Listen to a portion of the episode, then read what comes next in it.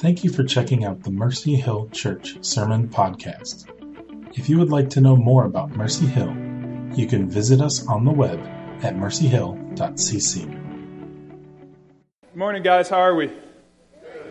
Good. We got a lot of work to do this morning, so uh, we're going to pray and we're going to dive right in. We got a lot of ground to cover. Father, thank you for your word. Thank you that you are alive and you are working, as we've, we've sung and we've talked about this morning. Thank you that you reveal yourself to us in your word. God, I pray that this morning you would help our hearts to be uh, pliable before you, God, that you would mold us and shape us with your word and transform us. Uh, we need you, God. We're so thankful for your grace. We're so thankful for Jesus. And like it's been said over and over this morning, that, that he did all the work already uh, and that now we live in the, the freedom of your grace. We praise you. We pray it in Jesus' name. Amen. Amen. All right, well, if you guys are new here, I know I talked to a couple new people already. Um, this summer, we've been working through a series called The Mission of God. And we've been talking about what God's done uh, throughout Scripture, what God's done uh, in the world, and what He's continuing to do today. Um, and so it's been really good so far. We've looked at kind of the overview of Scripture. We've looked at the story of Jonah and how Jonah is kind of a representative of, of God's people. And his heart is hard, and he doesn't, doesn't want to, to take the message of the, the good news of, of God's grace and, and mercy to the Ninevites. And God spends more time working on changing Jonah's heart than he does on saving the Ninevites.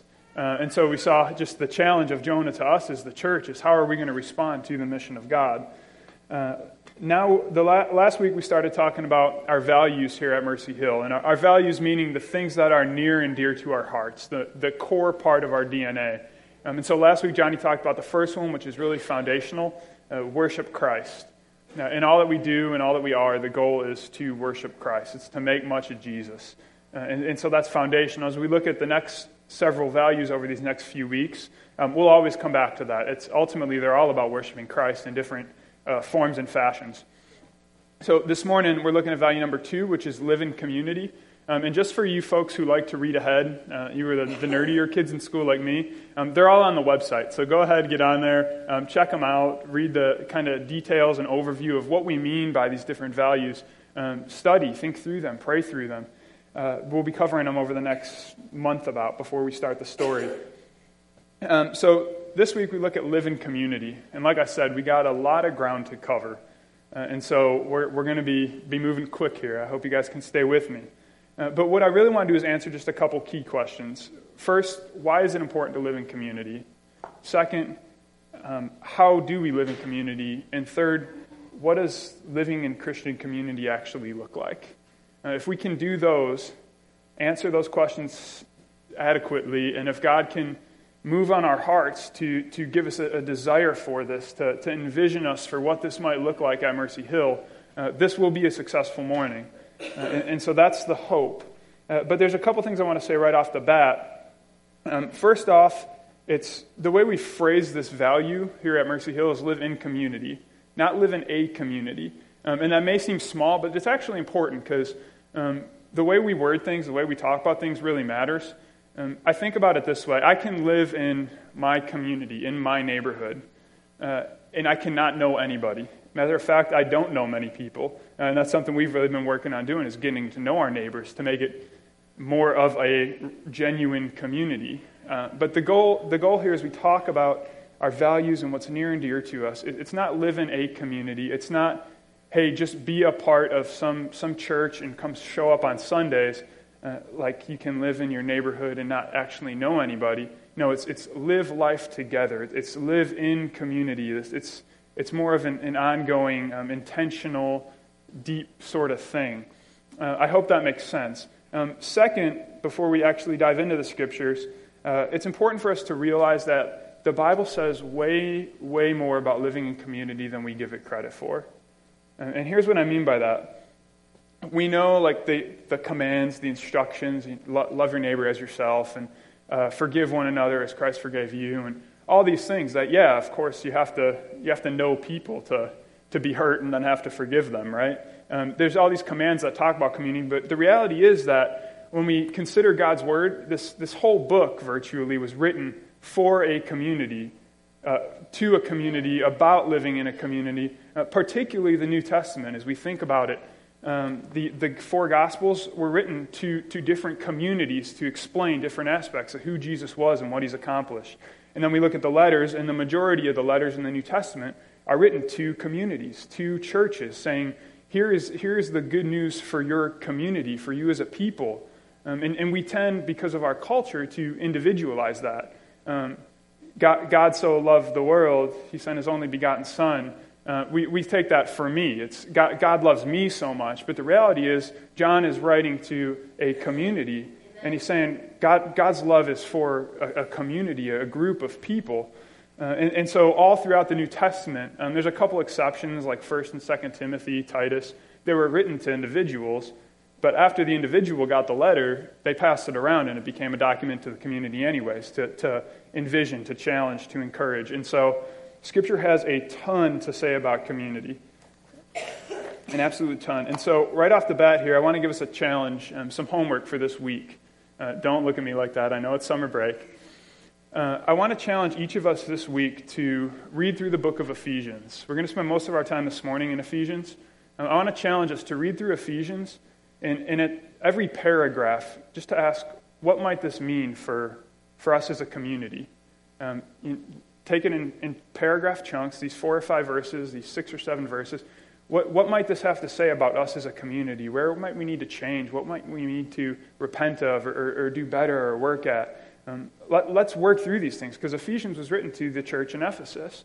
And so let's not just read it and say, oh, I've been saved by grace through faith and, and it's not by works, it's, it's what God did. Let's say, no, Paul's writing to the church there. He's saying, you were saved by grace through faith. As a people, God has called you and brought you together and saved you. Um, and so let's not individualize it, but that's our challenge. Can, can we do that at six chapters, the book of Ephesians? Six chapters. Um, and, and so that can be one a day, that can be, um, that can be six in one sitting. You could do that in an hour. Uh, but, but let's begin to look at Scripture in um, an appropriate light, really. Um, a lot of times we twist and distort Scripture when we individualize it or, or over personalize it because it's written first and foremost, a lot of it to a community. And, and after we, we work through the communal uh, aspects of it, then we can say, okay, what does this mean for me? How do I need to change? Um, so, all that was kind of preface before we really get started. Um, the first question I want to tackle for us this morning is why is it important we live in community? Uh, and, and I think when I ask that question, I probably know what most of us are thinking. And I probably know that because it's what my first thought, it's my gut reaction.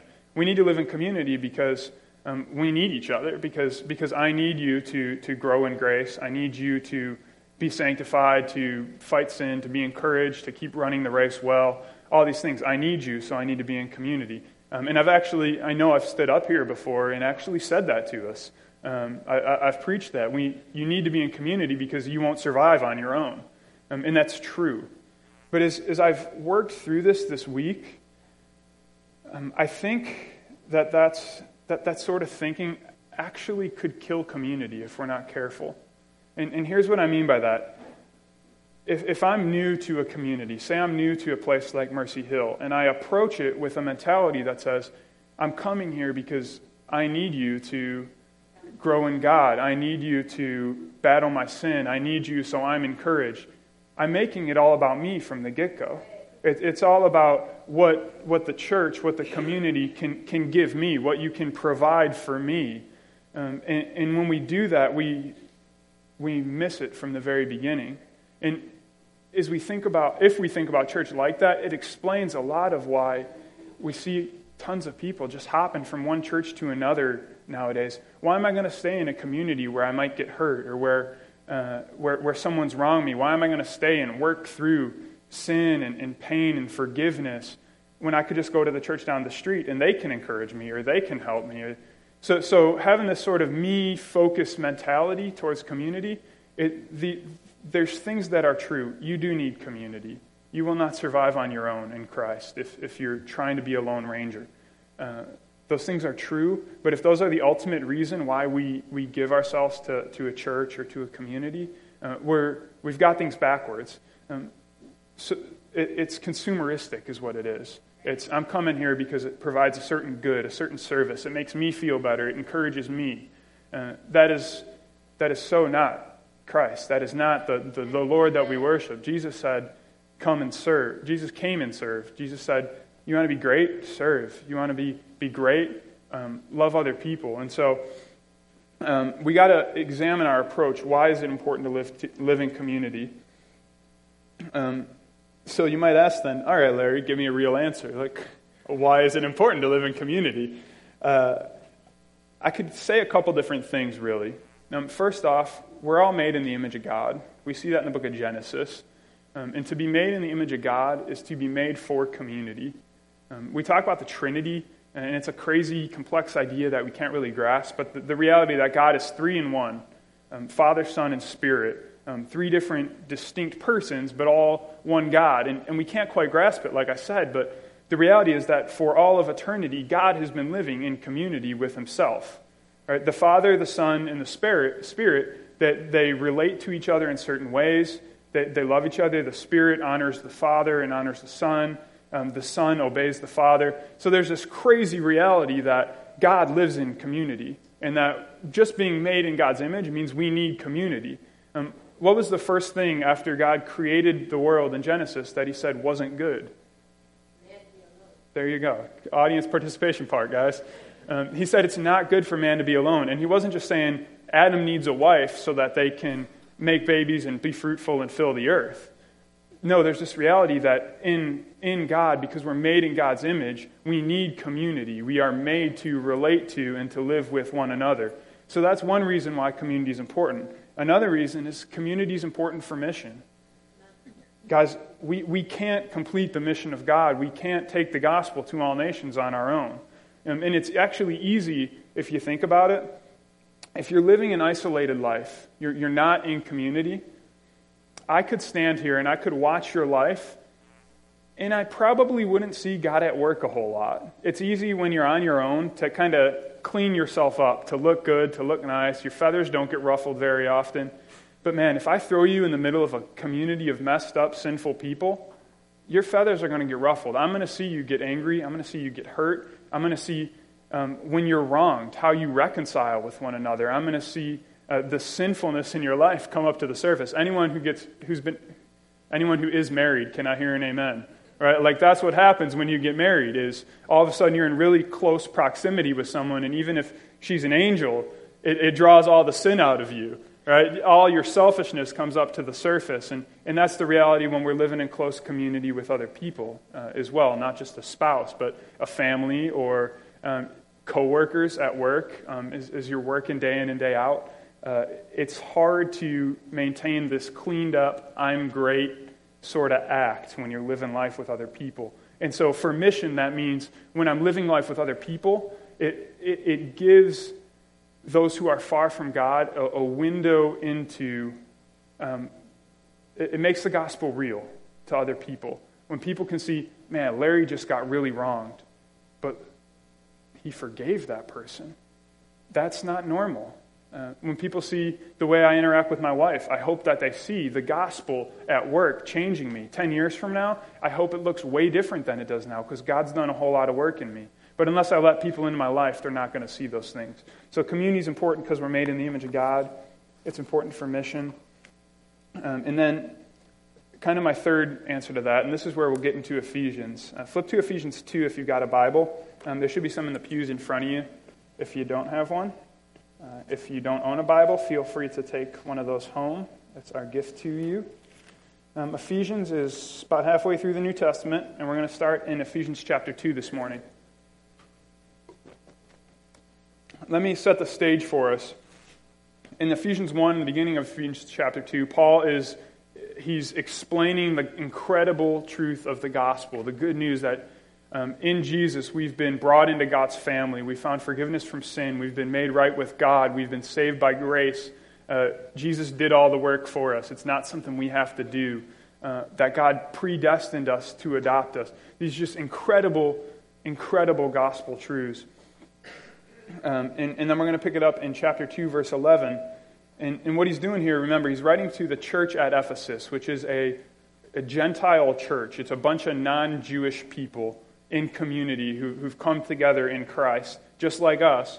Um, and he's writing about um, how for centuries and centuries, everyone thought that the Jews, the Israelites, were God's special people, but how in Jesus, that, that's been blown out of the water. In Jesus, it's been revealed that God's purpose and plan is to draw together a people from all peoples, to, to make one big family from all nations. So that the Gentiles are included in God's plan, that you don't have to be um, biologically Jewish, you don't have to live life um, like a, a, Jewish person would in order to be accepted by God. Um, God's plan is, is for the world, not just for uh, one particular people group. Uh, and so that's where we pick it up here in verse 11. Uh, let's read a couple verses. Ephesians 2:11. Therefore remember that at one time you Gentiles in the flesh called the uncircumcision by what is called the circumcision, which is made in flesh by hands. Pause there. If you're new to, newer to the New Testament, um, the Jews were circumcised as, as part, a outward symbol of being God's people, that they were part of the covenant people. The Gentiles were not. And so that's where all that language comes from. He's saying, You Gentiles who were called the uncircumcision, you weren't circumcised, you were outside of God's favor. Um, he says in verse 12, Remember that you were at that time separated from Christ, alienated from the commonwealth of Israel, that's God's people, and strangers to the covenants of promise, having no hope without God in the world if I'm a Gentile here and Paul pauses, I'm like, man, that's not good. Right? Like, there's not a lot of hope in that. You're, he says, You're without hope in the world. At that time, you had no hope. You were, you were lost. But then he picks it up in verse 13. He says, But now, in Christ Jesus, you who once were far off have been brought near by the blood of Christ.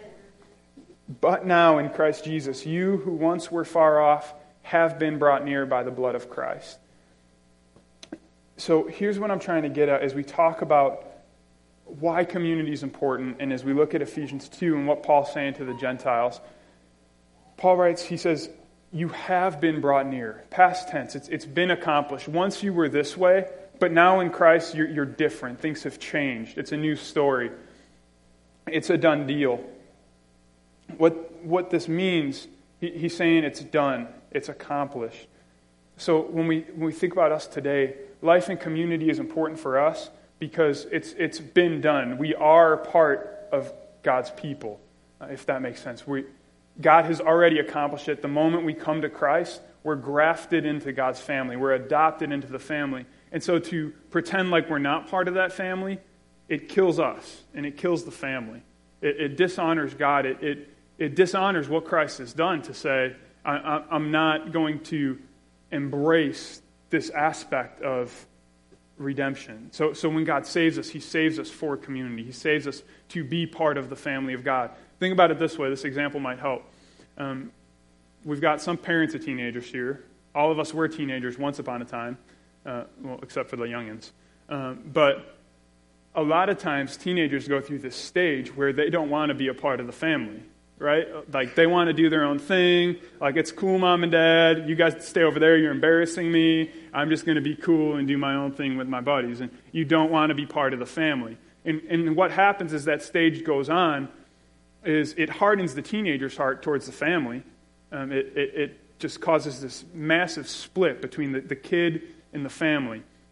It also just destroys the family. It, it sucks people dry as you have this this family member who you, you love, who is meant to be doing life with you and engaging in the family, just cut you off, just give you the stiff arm and say, sorry, I don't want it. It, it kills the family as well. Th- that's what I'm talking about here as we consider Christ is in Jesus, we're, we're made part of the family of God. And so when we give the family of God a stiff arm and say, I don't need you, I don't want you, I'm good on my own, I got this, it, it kills us, it, it withers our soul, it'll starve us the longer that goes on, and it'll harden our heart. Um, and it also kills the family. It, when, when we have people, when you have individuals who think, I'm good, I don't need you, it kills the family and it dishonors Jesus ultimately because Jesus saved us to be part of community. So, so there's a few reasons why community is so important for us. Um, there's a couple incredible truths here, too, we see in Ephesians 2 related to how we live life in community. Because it's easy to say you need community, but to say this is how you can actually do it without screwing the whole thing up, uh, that's a lot harder. And so we're going to look at a couple other key points here in Ephesians 2. Um, verse 13, let's read it again. But now in Christ Jesus, you who once were far off have been brought near by the blood of Christ. First thing, how do we live in community? In Christ Jesus. Paul says it's in Christ Jesus that you who are far off have been brought near. It's only in and through Jesus that community, Christian community, has any hope at all, has any chance. It's, it, Christ is the one who has brought us together through his saving work on the cross, through his death and his resurrection. It's only in Christ Jesus that Christian community can exist. I'd actually put it this way, too. We need each other because of Jesus. Okay, Jesus, we need each other because of Jesus. Here's what I mean by that. The gospel, like when I'm far from Christ, I, I don't know Christ, my heart is hard, uh, my eyes are blind, I think I'm okay. Um, the gospel comes to me outside of me. Someone brings the gospel to me and says, you are, You're lost in your sins, you're dead in your sins, and, and you don't even know it. The, the gospel truth comes to me outside of me, me and it says, Larry, you're guilty, and, and you need to be saved. And, and through the gospel coming to me, my eyes are open. God brings our dead hearts to life. He, he gives us new life so that we can respond, we can turn to Jesus, we find new life. Um, and at the, in, in, the same way, um, when I, so when I don't feel guilty, the gospel comes to me and says, You actually are guilty, whether you feel it or not. The same way, once I'm in Christ, a lot of times I don't feel righteous. You know, I don't feel like I'm doing well. I'm so aware of my sin that remains. I'm so aware of my selfishness and uh, my, my tendency to make everything about me and uh, my pride.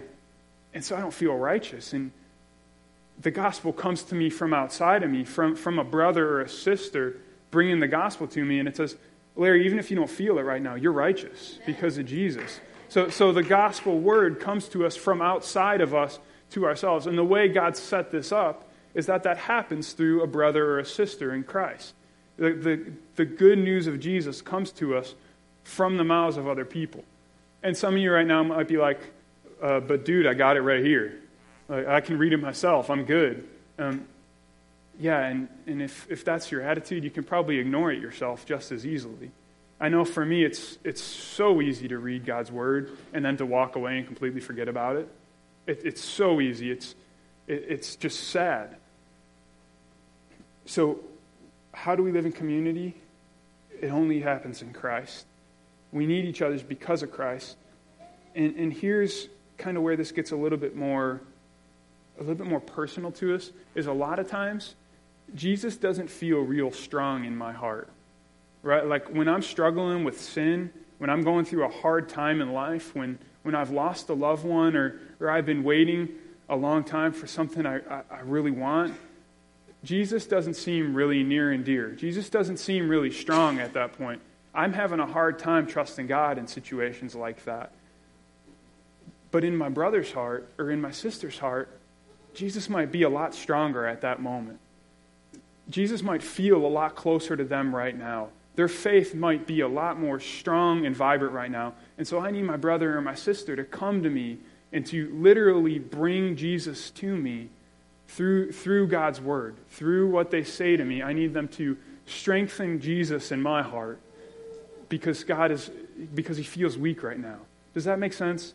I, I know that's kind of heady, but but the reality is, a lot of times I'm struggling and, and I, I can try and fight it on my own, but odds are I'm going to keep struggling and, and, and not see much. But when someone comes to me, uh, let me, let's get personal here, actually. Um, this is my wife, Mindy. She's awesome. Uh, Mindy has a lot of issues.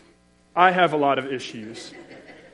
So oftentimes, there, there's days or weeks or months where one of us is struggling with a particular issue. Maybe it's fear of something. Maybe it's, it's being afraid because of a new circumstance or situation that might be coming. we're both really like critical thinkers, and so we tend to freak out about things that probably are never going to happen. Uh, but when I'm struggling like that, and I'm finding it hard to believe that God is good, and Mindy comes to me and says, Larry, look at Jesus. Consider the fact that when you were dead in your sin and you wanted nothing to do with God, He sent His Son to die on the cross for you. Look at, look at and consider the love of God for you. Look at how God has been faithful for thousands and thousands of years to His people. Consider those things and be encouraged. Like you can trust God, God is trustworthy. God's word comes to me through my wife in those situations, and Christ in my heart is strengthened. Right? I, am built up, I'm encouraged. So we need each other because of Jesus Christ. Community exists only in Jesus Christ. Another part in Ephesians 2 uh, community exists only through Jesus Christ. And this is key for us to get here because we're a messed up bunch. Uh, Ephesians 2:13, the second half of it says, "You who once were far off have been brought near by the blood of Christ." Verse 14 starts, "He himself is our peace." And so, great idea here, guys. I'm going to pitch you this uh, idea for a TV show. Let's take a bunch of messed up people and throw them in a house and have them live together. It's been done, right? Right? Real world, reality television, pretty much any reality TV show, it's been done. And what happens is chaos um, all sorts of mess and hurt and backbiting and gossip and just chaos ensues when you throw messed up people together. What are we going to do? Because I know some of you pretty well and you're messed up. And I know my heart really well and I'm messed up. And so, man, do we have a shot? We do because community exists through Jesus and we have been brought together by the blood of Christ. He is our peace. What that means is that maybe 10 years ago or whenever you came to know Christ, if I'd thrown you in a house together before that, good luck, I'm leaving. Um, but in Christ, we even sang it this morning, we are new creations in Christ. We have been brought together by the blood of Christ, and, and in Christ we have been freed from sin's power, which means I don't have to give in to every, every selfish desire in my heart. My, my, my, needs, my wants, they no longer dictate who I am or the actions that I take, right? It, it means that all of a sudden, the shame that I used to walk under, the shame that made me close up to other people, the shame that when, when someone accidentally poked me and I felt ashamed and I lashed out at them, that doesn't dictate who I am anymore because that shame's gone in Christ. That guilt is gone in Christ. And so now in Christ Jesus, because we've been brought together by the blood of Jesus, community can exist. And, and, the way this works out is that there's still sin that remains in my heart and in your heart. And so we're going to have those instances where I'm struggling with guilt or shame, and you'll say something that makes me feel guilty. And so I might lash out at you, or, or where I might wrong you in some way. But in Christ, we've we, we've learned what it means to, to confess our sins and to find forgiveness. Look at it this way. Ephesians 4.32 says this. It's a couple page or two forward. Um, Ephesians 4.32 really highlights this, this reality of how we live life together in Christian community. It says, Be kind to one another, tender-hearted, forgiving one another as God in Christ forgave you. So this principle is this. The motivation for, for life and community is in Christ. It, that's why I want to live life with you guys, because of Christ. But the ability is found in Christ. God's been merciful to me in Jesus, so I can be merciful to you. God's forgiven me in Jesus, so I can forgive you. God has loved me when I've been hateful towards him and when I've lashed out towards him. So when you're that way towards me, I can do that. It's not easy, but, but I've got an ability to do that now in Jesus Christ. So let me be real with you guys just for a moment. My only hope to live with you guys and to love you for the next year or five years or ten years, my only hope's Jesus. Right? Like, I love you guys, but man, if it was in me, we don't got a shot. There's no hope. My only hope is in Jesus because in my head, you're easy to love. In reality, you're not so easy to love. Right? Like, isn't that a common, common thing? It's easy to love people when they're far off, or it's easy to, to think about uh, Christian community and love the idea. And that's something I've had to repent of actually this week as I've been studying and preparing for this. I find it really easy to love the idea of Christian community. Like, I look at, we've probably all done this if you've read the book of Acts. Acts chapter 2, where it describes the, the New Testament church right after it's born. They're sharing life together. They're, they're not even waiting until someone's in need. They're going and selling their homes, selling their land, so that if a need arises, I've got money I can give you. Like, I, I read that and I'm like, man, I love that. Man, I want that. And then I come and hang out here with all you guys, and I'm like, ooh, this is hard. Right? Like, it's easy to love the idea of Christian community. It's not so easy to love the people God's actually placed us among because we're broken and we're messed up, and it's hard. So I've had to repent of this, and, and, and maybe that's something we, more of us need to do. Maybe that's something each of us are like, yeah, I love the idea, but I find it hard, so I do keep people at a distance. I, I don't open up. I, I keep them far because people are messy. And so, so consider that. So, one last thing on this note here in Ephesians 2. Uh, since Christian community exists in Jesus and through Jesus, it's Jesus that's always the common ground. Okay? And, and what this means is this it means my, my brotherhood with you, my, my being a, family, how do I say this? Me being united to you, it's not based on uh, Sorry, I had a nice alliteration here. Uh, it's not based on our past, it's not based on our pursuits, and it's not based on our piety. Let me unpack that. It's my brotherhood with you, my love and connection to you, it's not based on our past. It's not based on the fact that we grew up together, we've known each other for 20 years, or we've got all these inside jokes, whatnot. It's not based on our pursuits. It's not based on what we do now. I'm not, I don't love you guys and live life with you guys because we like the same exact things, because we're pursuing the same exact hobbies and we're similar in every way. And it's certainly not based on some insane idea of personal piety or holiness. My brotherhood with you is not based on you maintaining a certain level of holiness in your head that, oh, if you cross that line, sorry, dude, it's over.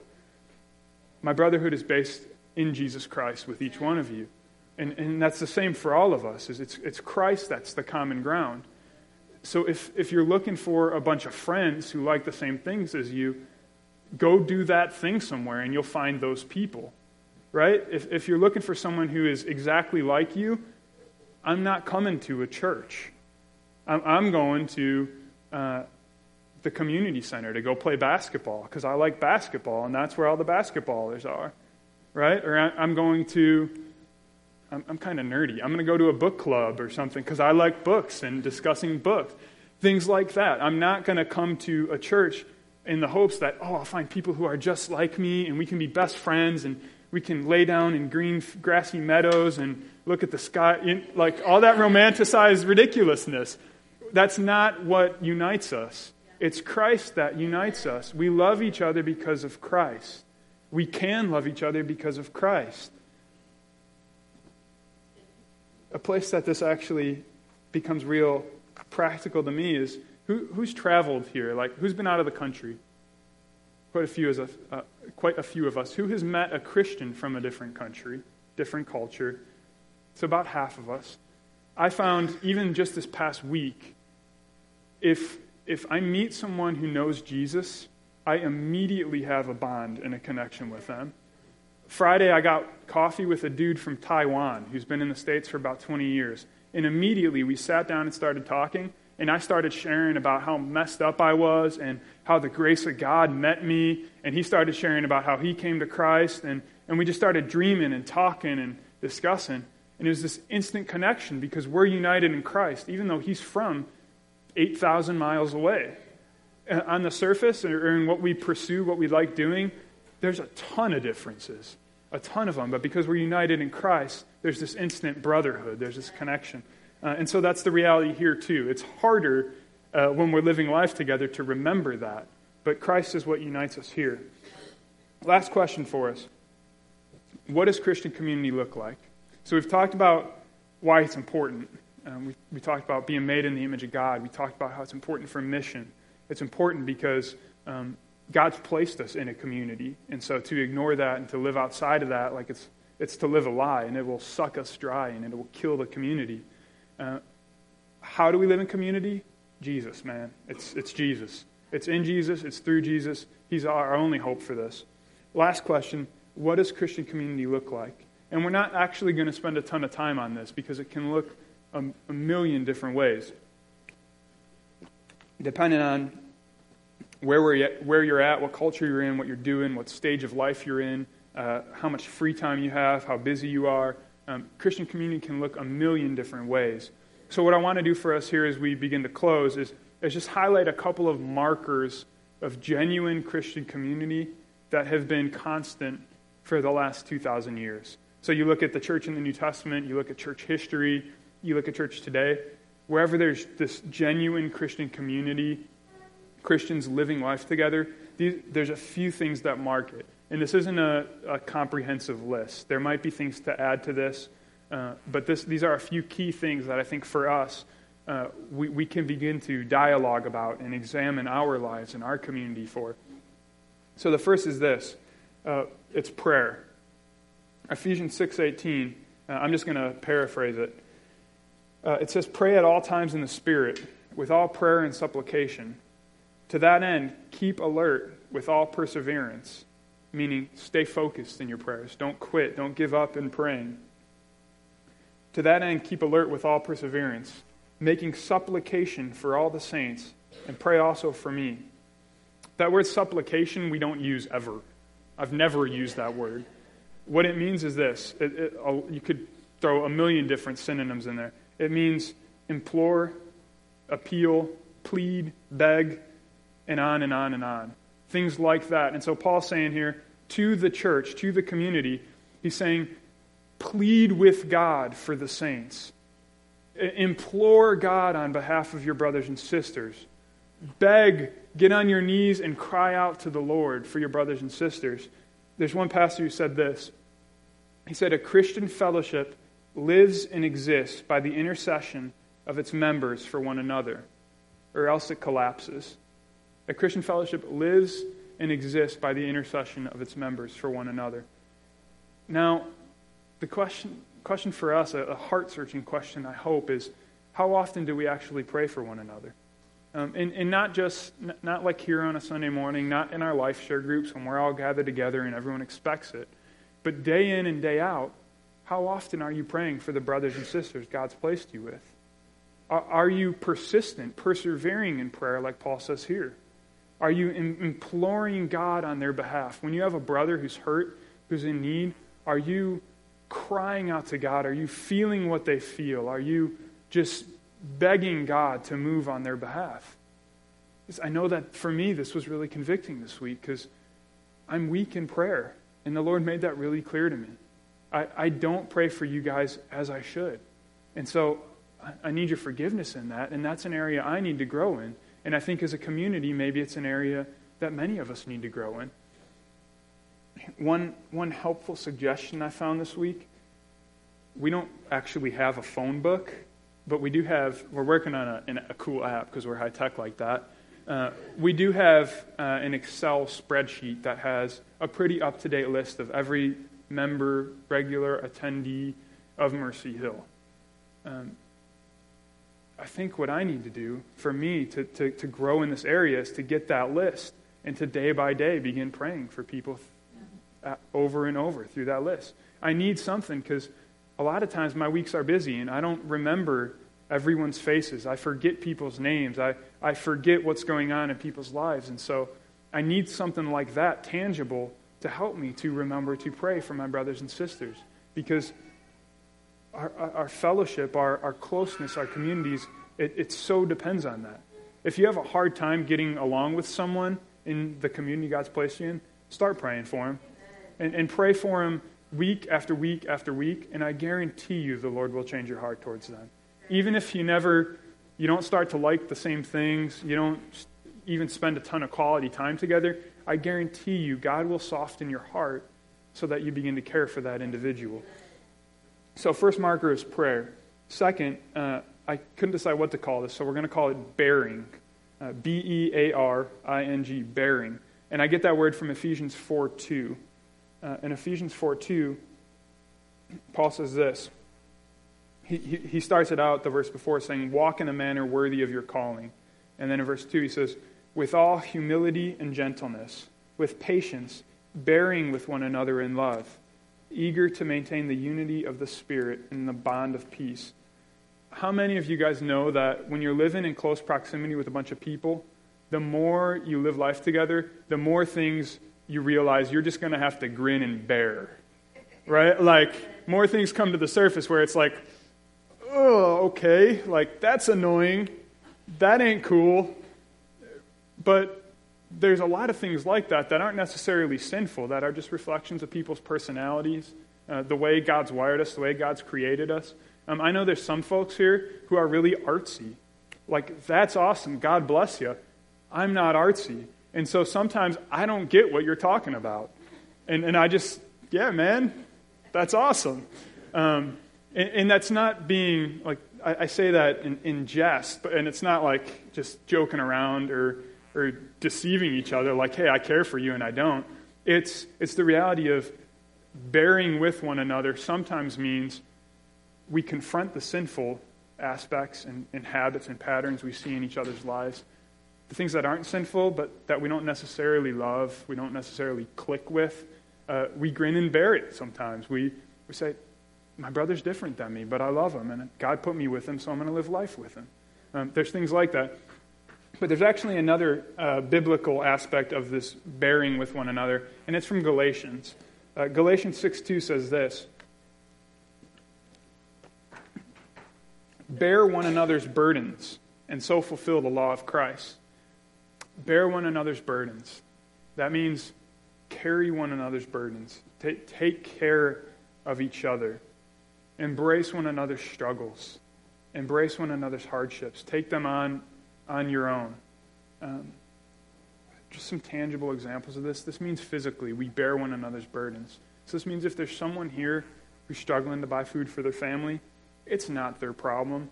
As much as our culture might say your money's your own, do what you want with it, if there's someone here who can't feed their family, it's not their problem, it's our problem because we're, we're a family, we're a community.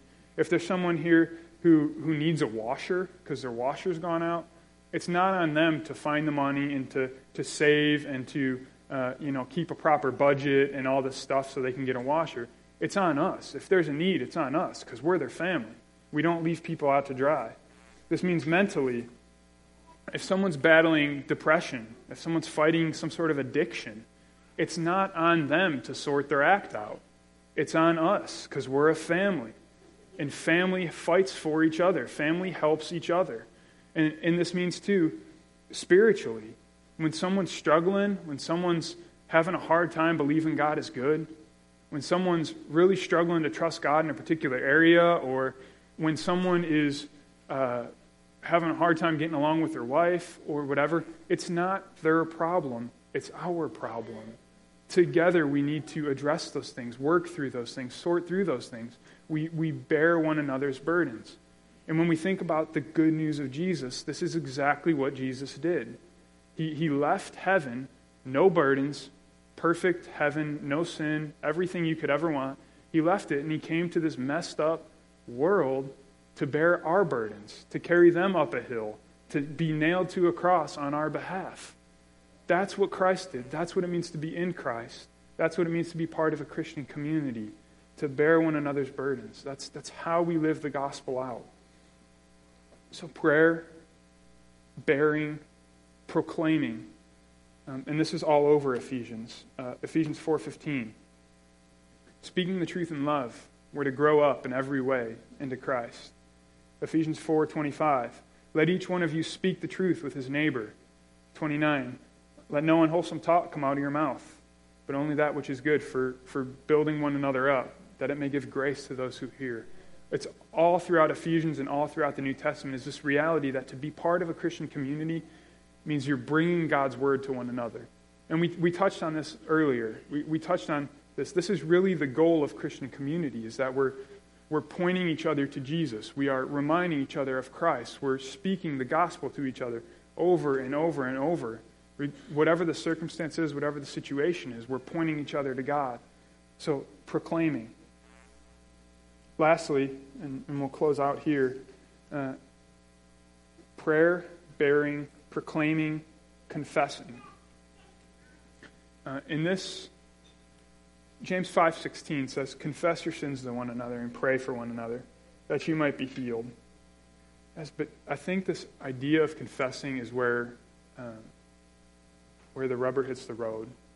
This is really the, the test of genuine Christian community: is how often are we regularly confessing sin to one another? Do we do that at all? And, and this is the test of Christian community because in order to confess my sin to you, I have to bare my soul. Like I'm choosing to step out of darkness into light and to expose my, my darkest, deepest secrets to you.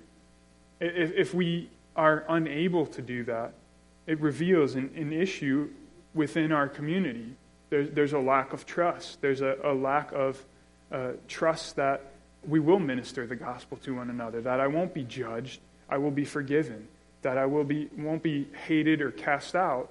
I will be helped and I will be encouraged. Confess your sins to one another, pray for one another that you might be healed. There's one pastor who I, have been listening to some of his sermons recently, and he says this. He says, True freedom is having no secrets. True freedom is having no secrets. And I, I, think about that, and the more and more I think about it, I think he's right. Like to have no secrets at all, man, what freedom that is. To, to be absolutely, totally, this is who I am. Like to, to air it all out there, that's freedom.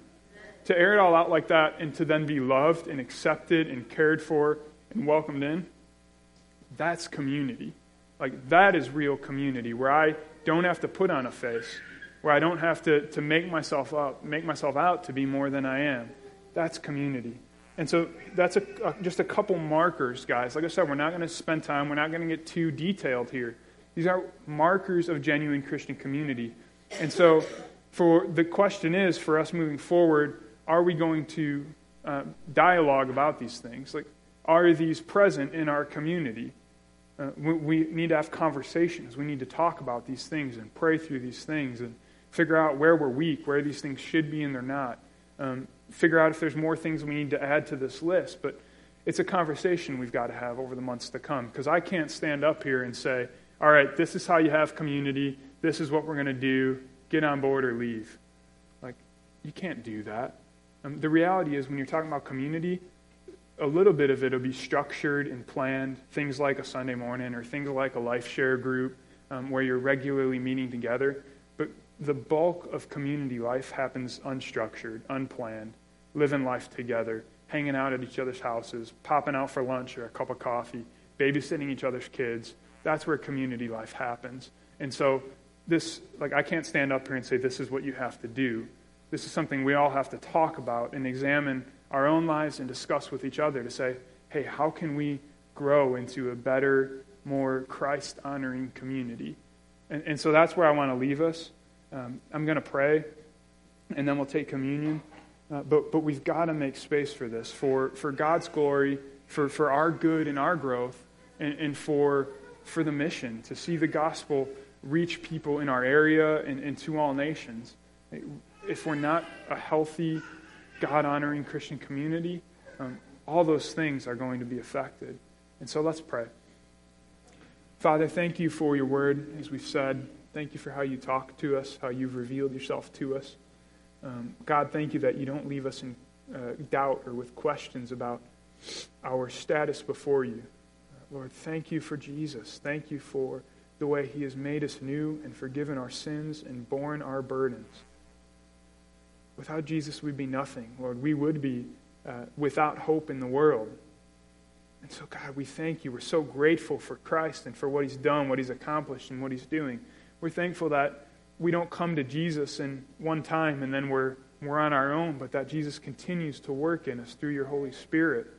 God, we're thankful for the community you've given us, for the, the people you've placed us in, for the, the men and women and boys and girls in this room. God, I pray that you would teach us how to love one another. Teach us how to speak the truth to one another. God, cause us to pray for one another.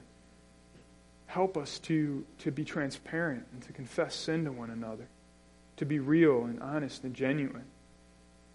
Oh God, we want our community, we want our family here to honor you and how we live life together. And so we pray that over the, the days and weeks to come that uh, you would put your finger on areas in our lives that need to change and in areas in our community that need to change. God, we pray for creative ideas of how to be a better Christian community, how to better care for one another, and how to better reach the world around us. We pray it all in Jesus' name. Amen.